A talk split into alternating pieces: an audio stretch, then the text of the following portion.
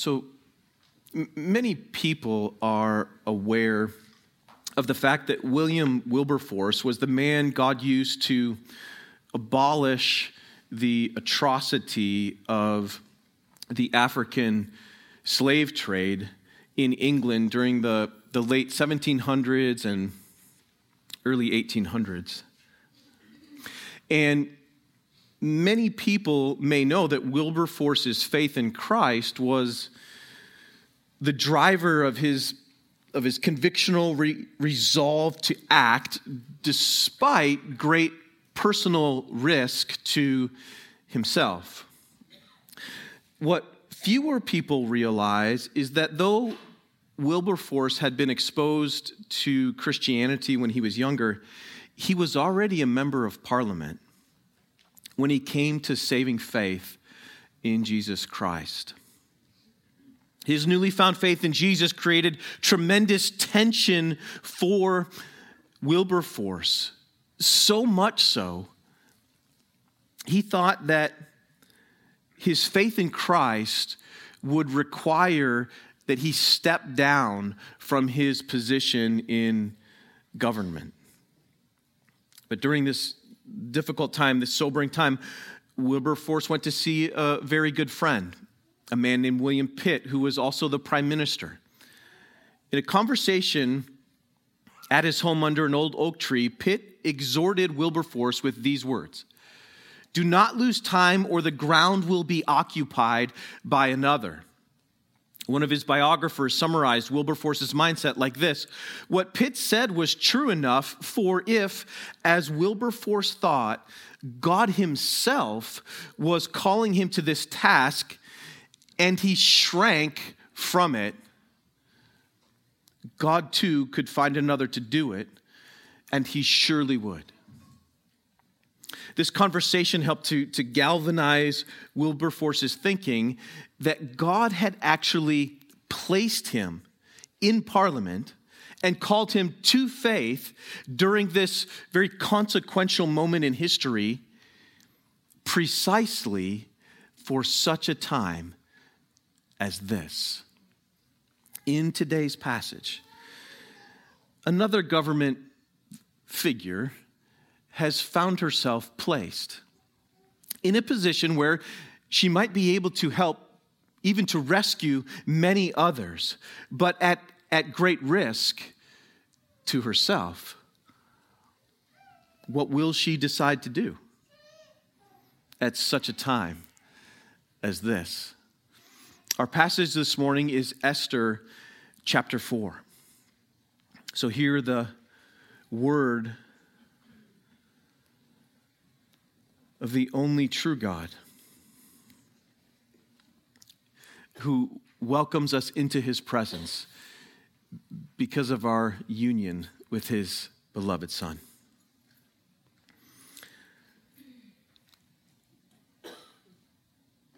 When Mordecai learned all that had been done, so recall that an decree or an edict has gone out from the king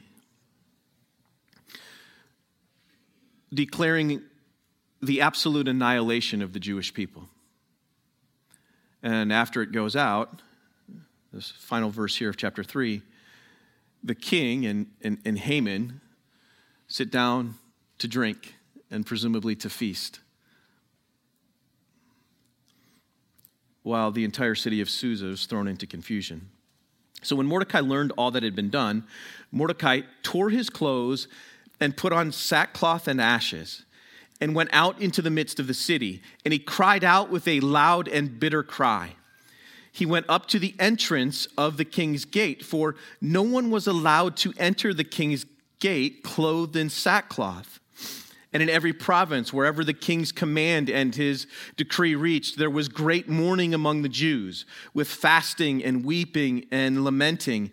And many of them lay in sackcloth and ashes. When Esther's young women and her eunuchs came and told her, the queen was deeply distressed. She sent garments to clothe Mordecai so that he might take off his sackcloth, but he would not accept them. Then Esther called for Hathach, one of the king's eunuchs, who had been appointed to attend her, and ordered him to go to Mordecai to learn what this was and why it was. Hathach went to Mordecai in the open square of the city in front of the king's gate. And Mordecai told him all that had happened and the exact sum of money that Haman had promised to pay into the king's treasuries for the destruction of the Jews. Mordecai also gave him a copy of the written decree issued in Susa for their destruction, that he might show it to Esther and explain it to her and command her to go to the king to beg his favor and plead with him on behalf of her people. And Hathach went and told Esther what Mordecai had said. Then Esther spoke to Hathach and commanded him to go to Mordecai and say, All the king's servants and the people of the king's provinces know that if any man or woman goes to the king inside the inner court without being called, there is but one law to be put to death, except the one to whom the king holds out the golden scepter so that he may live. But as for me, I have not been called to come into the king these 30 days. And they told Mordecai what Esther had said. Then Mordecai told them to reply to Esther Do not think to yourself that in the king's palace you will escape any more than all the other Jews.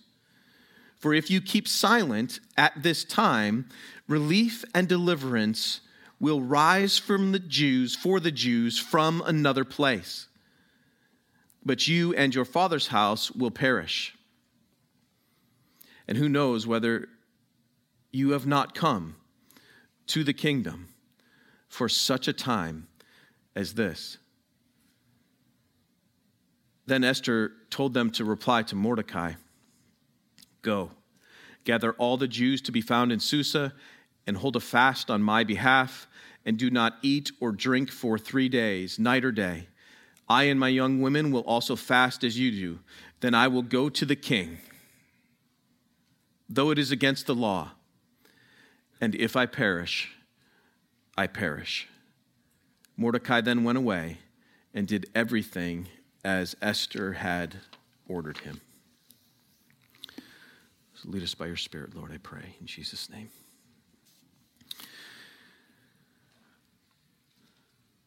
So in Esther 4, we begin to realize that what first appeared to be the subtle sovereignty of God is increasingly becoming the spectacular sovereignty of God on full display, whether God's name is specifically mentioned or not. Now, over the past few weeks, we've been refining our understanding of his sovereignty as we've progressed through the book. We started off recognizing, recognizing that even when God's providence is hidden, God is a very present help in the time of need. Then we built another layer on top of that foundational truth, seeing that not only is God able to help in difficult circumstances, God is actually able to work through morally corrupt circumstances and through morally corrupt people to accomplish his holy and redemptive purposes. Now, let's add another layer on top of that. God is not only able to work through morally corrupt situations and people, God actually places imperfect people in imperfect situations at the perfect time to accomplish his perfect plans. That's really the overall theme of Esther 4. God places imperfect people in imperfect situations at the perfect time to accomplish his perfect plans. So before we move on, just let that sink in for a moment. we might say that, that God may, may very well have not only planned, but perfectly timed whatever situation in your life feels really messy right now. So that in the midst of that messiness, he would accomplish exactly what he desires to accomplish in you and through you in obedience according to his word. Just think about how it changes your perspective in a difficult situation to remember that God has actually placed you there in your circumstance so that his plans would be accomplished. His plans to make you holy, like Jesus, and his plans to bring glory and honor to his name. If you get that, that is a category reframing idea to consider. Now, God's subtle sovereignty is becoming more and more spectacular, scene by scene in Esther. So we'll progress through our passage like this. We'll take some time to think through the mourning that's happening in verses 1 through 3. In verses 4 through 11, there's, there's a lot of messaging that's just happening back and forth here, inside the gate and outside the gate. So we'll look at some of the texts that Esther and Mordecai are sending to each other here. And then in verses 12 through 17, we will take some time to think about Esther's mediating work. So, as chapter 4 opens, recall that the description of mass mourning is in response to what I just read earlier, or what I just referenced earlier, that at the end of chapter 3, an edict has been sent out throughout the entire empire. An edict that calls for the complete annihilation of the Jewish people. An edict ratified by the king's signet ring and its authority, and an edict celebrated with wine and presumably feasting by Haman and King Ahasuerus. Think about what's going on here.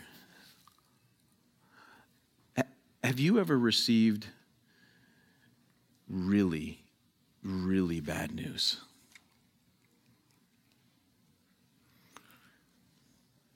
It can be bad news can not only be disheartening, it can, it can actually be disorienting, depending on the severity of the news. But even if you have received news like that, I think it may still be almost impossible for us to understand what it would have felt like to hear that a death sentence had been issued for you, for your entire family, and for all your people. And that a destruction date had been set in stone. Just imagine the stress. Imagine the, the sadness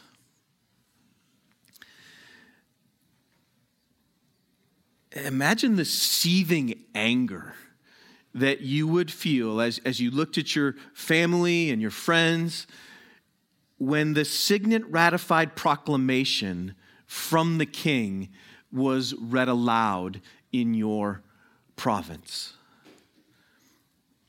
Whatever the level of mourning is that we see here, what we know is that it's completely appropriate given the rather unimaginable circumstances.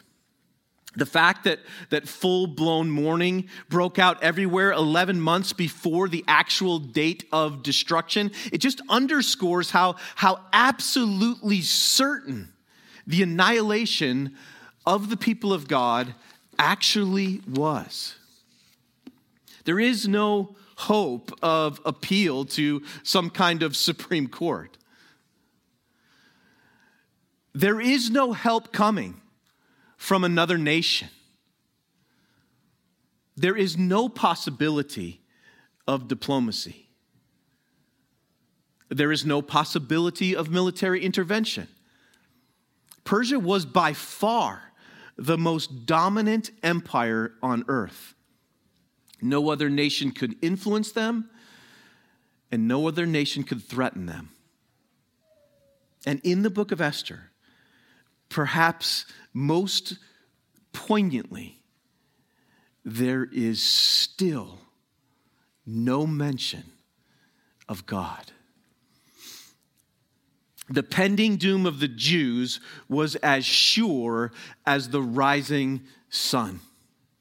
Therefore, the people mourn in sackcloth and ashes. In every province, wherever the king's command and his decree reached, there was great mourning among the Jews with fasting and weeping and lamenting, and many of them lay in sackcloth and ashes. In other words, they, they were lying down and, and essentially covering themselves with ash, returning to dust, as it were, completely identifying with the imagery of death. Now, notice in verse 1 that Mordecai was mourning in the city streets, and then he mourned up to the entrance of the king's gate, verse 2, but that no one was allowed to enter the king's gate clothed in sackcloth. That's really interesting. Why would that be the case?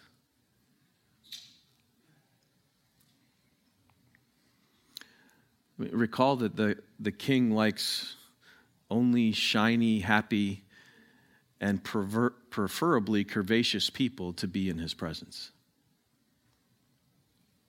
No one was allowed to disrupt the fragile bubble insulating the king. Think about not only how ridiculous that is, think about how callous it is.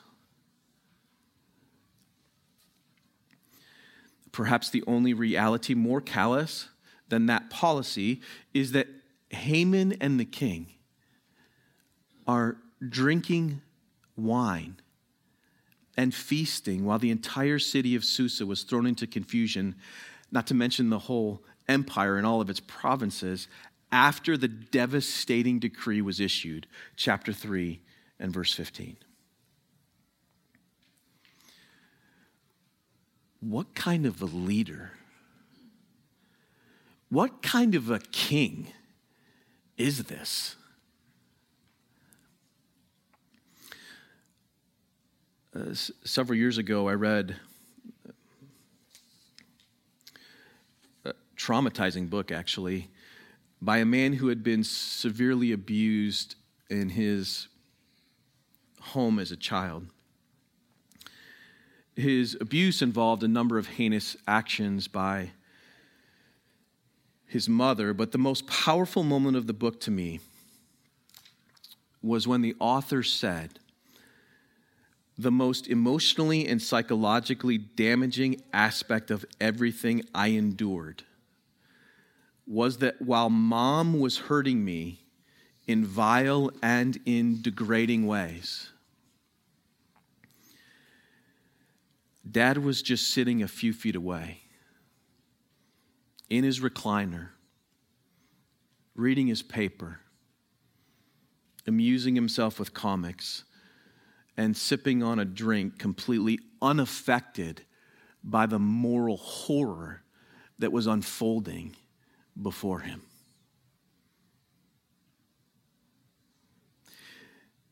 King Xerxes demonstrates the same intentionally oblivious and horrifying posture toward the precious people that are under his care.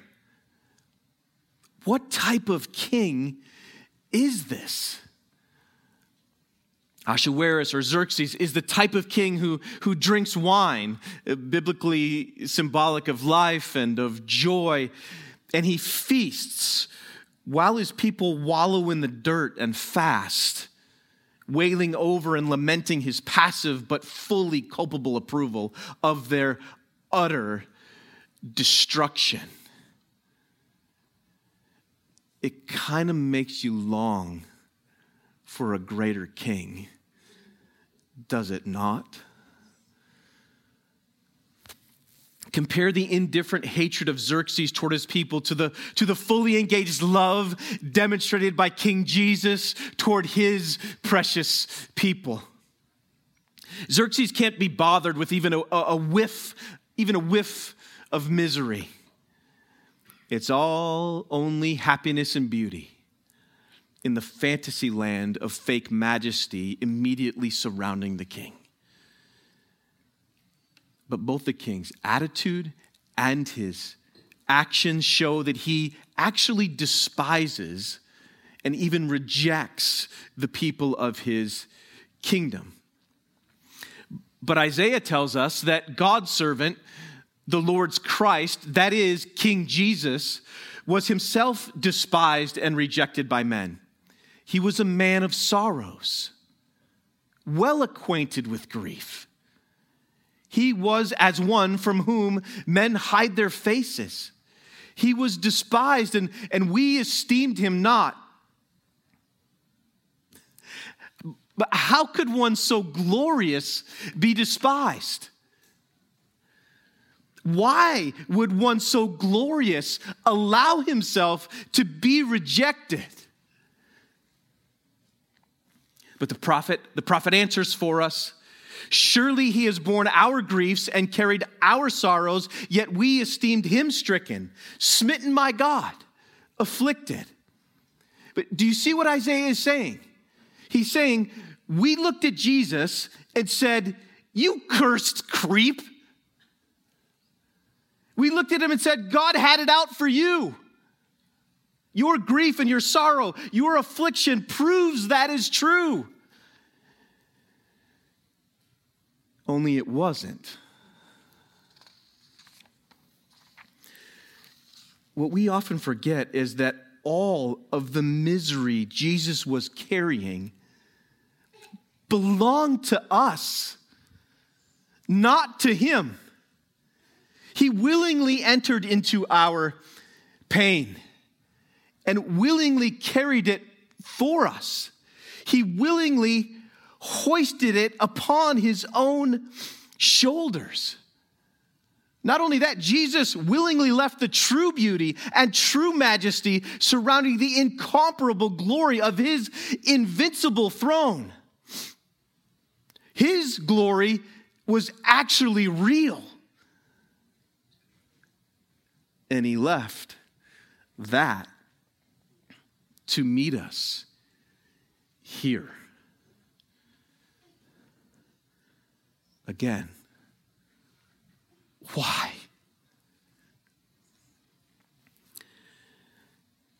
Because that's what it took to identify with us as his people, to lovingly represent us, so that he could mediate on our behalf before God. That's what it took for our sins to be forgiven. That's what it took to bear our guilt and our shame. King Jesus was willingly pierced for our transgressions. He was willingly crushed for our iniquities. Upon himself, he willingly bore the chastisement that is, the severe rebuke, the just punishment, the, the full weight of the law, and he bore on himself all of the grossness of all of the iniquity, of all of the law violations, of all of his people who have ever been or ever will be redeemed. Holy Jesus became the blackness of the curse. Jesus, gentle and lowly, fully absorbed the ferocious nature of God's all powerful wrath against sin. Upon Jesus was placed the crushing weight of a perfectly concentrated hell. And through that willing act on the cross, he brought us peace with God. Xerxes passively feasted and drank wine apart from the people to celebrate his destruction of the people. Jesus drank the full wine cup of God's wrath to actively redeem his beloved people. In fact, Jesus promised to never drink wine again until he could drink it anew with his people in his kingdom at the marriage feast of the Lamb. What kind of king is Jesus? He's a king who bears the burdens of his people not a king who creates burdens for his people. He is a king who doesn't sin against his people by, by hoarding beauty. He's a king who takes the sinful ugliness of his people and clothes them with his radiant beauty. Jesus is a king who receives his people into his presence, not one who rejects them from his presence. He is a king most worthy of honor and love and praise forever. And as the people of God, we have our hope set on the living God, who is the Savior of all people, especially of those who believe. 1 Timothy 4 and verse 10. But for now, in Persia, because of the character of another king. There is deep and painful and pervasive mourning among the people of God. When Esther's young women and her eunuchs came and told her, the queen was deeply distressed. She sent garments to clothe Mordecai so that he might take off his sackcloth, but he would not accept them. Then Esther called for Hathach, one of the king's eunuchs, who had been appointed to attend her, and ordered him to go to Mordecai to learn what this was and why it was. Hathach went out to Mordecai in the open square of the city in front of the king's gate. And Mordecai told him all that happened what's perhaps the most surprising of this particular section is that Esther seems to be the only person in the kingdom who has no idea what's going on. But such is the bubble. Such is the bubble of false reality that surrounds those closest to the king in Esther's specific case, it highlights the degree to which this imperfect woman is separated from the experience of her people in an imperfect situation. But as this section progresses, there is messaging that goes back and forth between Esther and Mordecai. She is deeply distressed, but it's clear that she doesn't really understand the full weight of what is happening. So Mordecai first relays the details of the overwhelming amount of money Haman was willing to pay in order to have the Jews exterminated. Verse 7. But when we think about this, let me offer a quick reminder to recalibrate your hearts around the truth. Even today, God can defeat the wickedest plans funded by the wealthiest people. So don't ever think, don't ever think that this kingdom has the upper hand.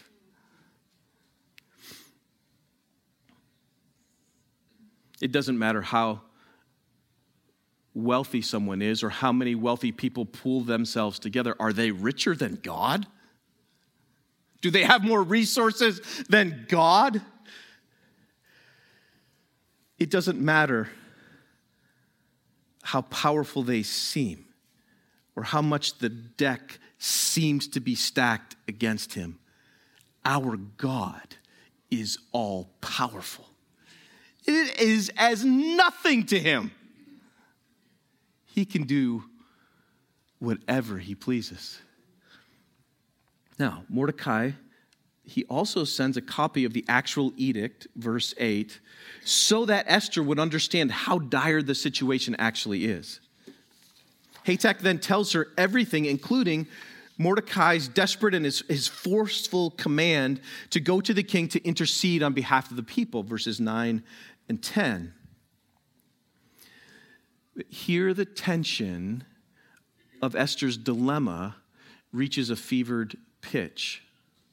Verse 11 All the king's servants and the people of the king's provinces know that if any man or woman goes to the king inside the inner court without being called, there is but one law to be put to death, except the one to whom the king holds out the golden scepter so that he may live. But as for me, I've not been called to come into the king these 30 days. Esther knows the law. Apparently, everyone in the empire knew this law. And lest we overestimate Esther's importance to the king,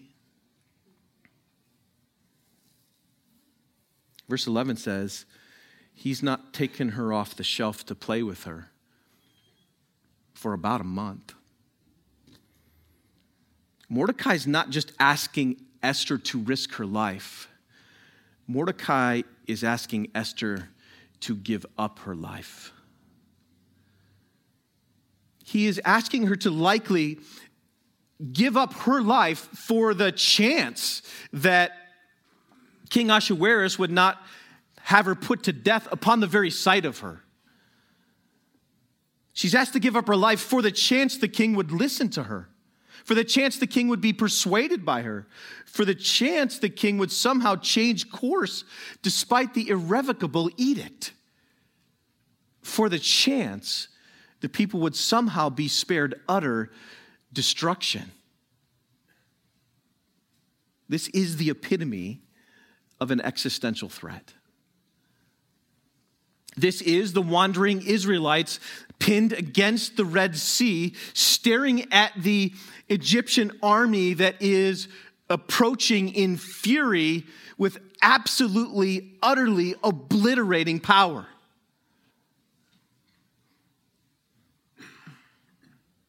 In this case, we don't even know if the mediator is willing to risk the cost of interceding on behalf of the people. Is, remember the tension. Remember the, the question that's been looming over Esther for the past couple of chapters. Will this young woman be willing to identify with the people of God, or will she remain a creature of the empire and live as if this world is her home? Now, we know this is part of the issue because Mordecai goes on in their kind of messaging exchange to tell her, look, if you think you are going to escape death by remaining silent, if that's what's going through your mind, keeping your identity hidden, know that you and your father's house will perish. In other words, don't kid yourself, Esther. You will be found out eventually. Let's think hard, though, about what's actually at stake for her. So we can refine the question just a little bit more. What is the essence of the struggle? Where does the conflict of her divided heart actually lie? What's the real temptation here? We know that Esther has a comfortable life, a pampered life, an imperfect life to be sure. But we know that Esther is largely able to live in an isolated sanctuary, removed from the myriad of problems uh, that surround her. all she has to do to keep her life is to do nothing. Now, the stakes for her are incredibly serious. Not just her comfortable life, but Esther's literal life is hanging in the balance.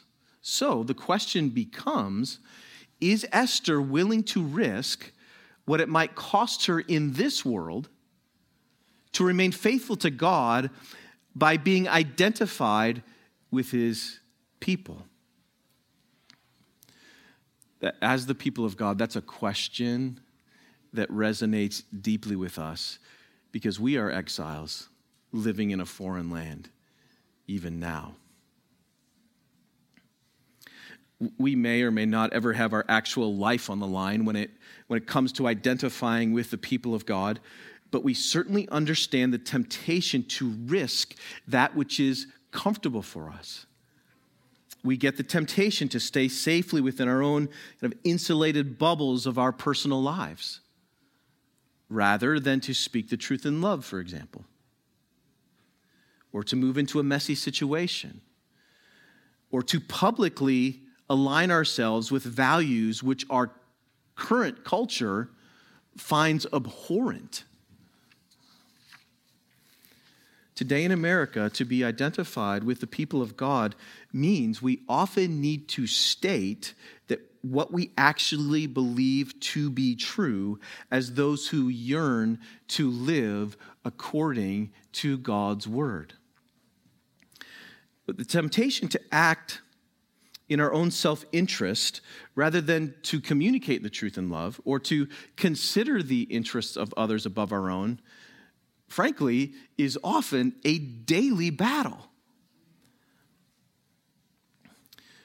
There's a lot of younger folks in here. And kids, I want you to think about something. What if a kid in your school or in your neighborhood is, is being made fun of? And what if you think that the kid that's being picked on is, is kind of different? And what if the people that are teasing the kid are the popular kids at school? But as a Christian who's desiring to honor God, you know that what's happening, you know that what's happening is wrong. Wouldn't it be easier to just ignore it? Wouldn't it be easier to just ignore what's happening? Wouldn't it be safer to just kind of laugh or chuckle? So that you are sided with the popular kids and not the different kid that you might think is a little bit weird also?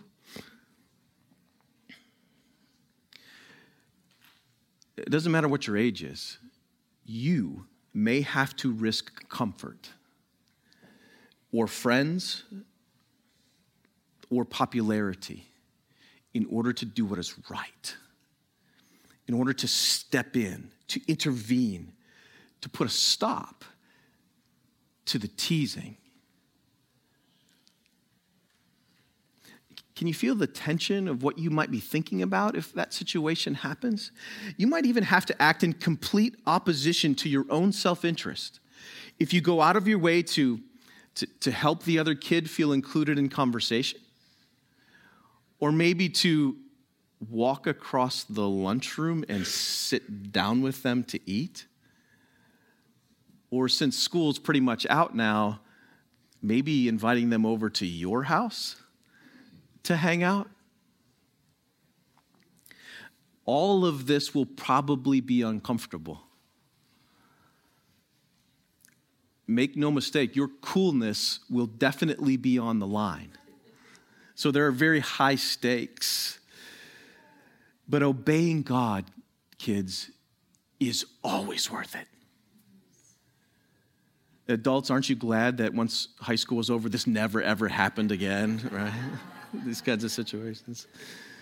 Except, what about casual conversations with neighbors, or at work, or with family? How many interactions are you in where the temptation is to sneak off quietly? Gradually fade into self protective silence, hoping no one will ask you what you think about a policy decision. No one will ask you directly about a controversial moral topic, or no one will ask you about your convictions about a coworker's convictions that everyone else is celebrating. May God give us the spiritual fortitude to live in a manner worthy of the gospel as we weigh the words of our Savior. Whoever would save his life will lose it. But whoever loses his life for my sake will find it. Matthew 16 and verse 25. Sometimes the answers are clear, and, and, and sometimes we just feel paralyzed to act because of our own inconsistencies. But the next time you're in a situation like that, I want you to consider that God often places imperfect people in imperfect situations at the perfect time to accomplish his perfect plans. What perfect plan might God want to fulfill through you? Now, after Mordecai's wake up call to Esther, when he tells her that she won't survive anyway if she tries to hide her identity, Mordecai, he essentially preaches the gospel of the Old Testament to Esther in verse 14. If you keep silent, at this time, relief and deliverance will rise for the Jews from another place. What an incredible statement. God's name is not mentioned, but Mordecai's words are rooted in God's promise to form a people from Abraham whose descendants would be as the stars of the sky. In Genesis 12, God told Abraham, I will bless those who bless you, and him who dishonors you, I will curse. So a certain Agagite, descended from the Amalekites, might just come to mind now. The reason God will do this is so that all the families of the earth would be blessed. Mordecai knows this. If the people of God are completely wiped out, God's promises are not true. But as a true Jew, Mordecai trusted in the promise of God. He didn't know how or from where help would come, but here is evidence he trusts in the ancient promise of God to his people. Speaking of the gospel, preached in the Old Testament, tethered to the promise of Abraham. Paul says in Galatians 3 8, the scripture foreseeing that God would justify the Gentiles by faith preached the gospel beforehand to Abraham, saying, In you shall all the nations be blessed. So we are on very sure biblical footing, recognizing Mordecai's statement as the gospel according to Esther. Mordecai follows his gospel proclamation with, with probably the most famous line in the book. And who knows whether you have come to the kingdom for such a time as this? So, Mordecai's argument is raise your eyes, Esther. Think outside of your insulated bubble. Raise your eyes to the heavens and think of our great God. There's much more going on here. And Esther responds. Thank God Esther responds. If this were a movie, as soon as these words were off Mordecai's tongue, you would hear epic music beginning to crescendo in the background because Esther's courageous response signals the turning point in the book. Verse 15. Then Esther told them to reply to Mordecai Go, gather all the Jews to be found in Susa and hold a fast on my behalf, and do not eat or drink for three days, night or day. I and my young women will also fast as you do. Can you hear the music crescendoing? then I will go to the king, though it is against the law, and if I perish, I perish. It doesn't get any more dramatic than that. With these powerful words, Mordecai heads off to talk to the Jews about fasting for Esther. And we note the authority of Esther's tone. That is the answer to the question. Queen Esther, young Jewish Hadassah, has chosen to be identified with God's people and to mediate for them before the king.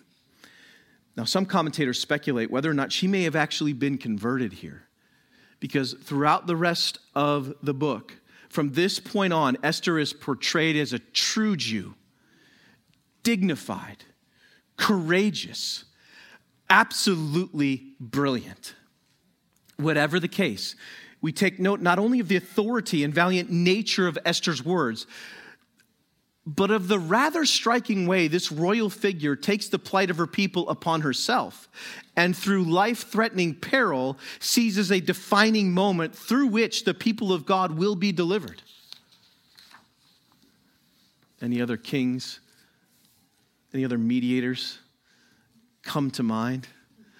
In this way, Esther points forward to a greater mediator king who, through life ending peril, was faithful at the defining moment of his life on the cross, securing the deliverance of God's people fully and forever.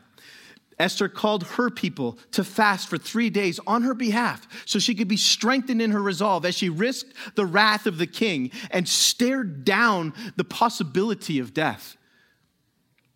King Jesus asked his disciples to pray with him in the garden on the eve of what he knew would be his certain death.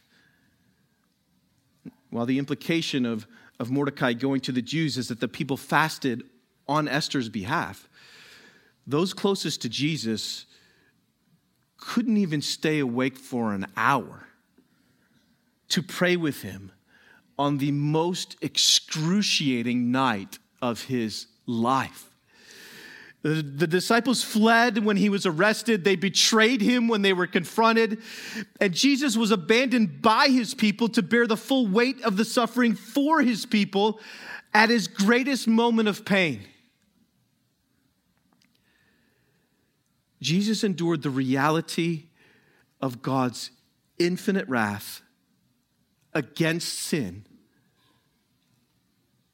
alone for his people.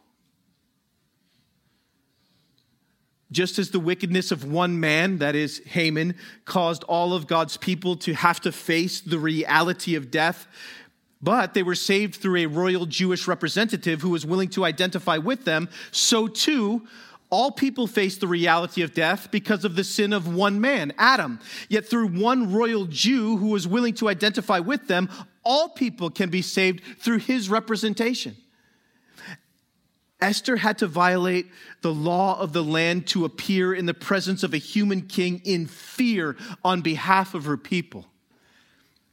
Jesus fulfilled the law of God perfectly on behalf of his people so that they could come into the presence of the divine king miraculously without fear. Esther heard the promise heralded by Mordecai of a future deliverer who was to come.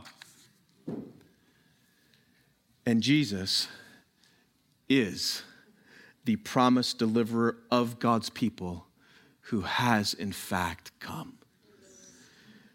So praise God for Jesus who saved his people from their sins as foreshadowed by Esther so long ago for such a time as this.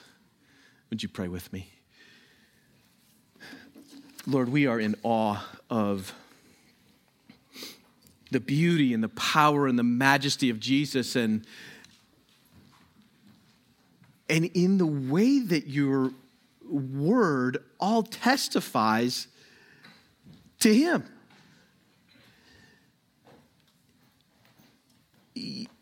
You are so unbelievably smart.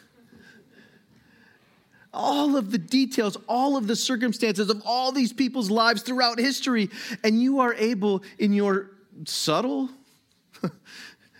or spectacular sovereignty, to work everything out exactly as you plan. You place all of these imperfect people in imperfect situations at the perfect time so that your perfect plans would be perfectly fulfilled as you willed from before there was time. Which leaves us in absolute awe of who you are. Father, thank you that Jesus is a different kind of king. Thank you that he's a man of sorrows who bore our guilt and our shame and our pain and instead clothed us with his radiant beauty so that we might be able to enter into your presence free and joyful forever. Let the reality of that truth, that is the good news of the gospel, to fuel our worship now. In Jesus' name we ask. Amen.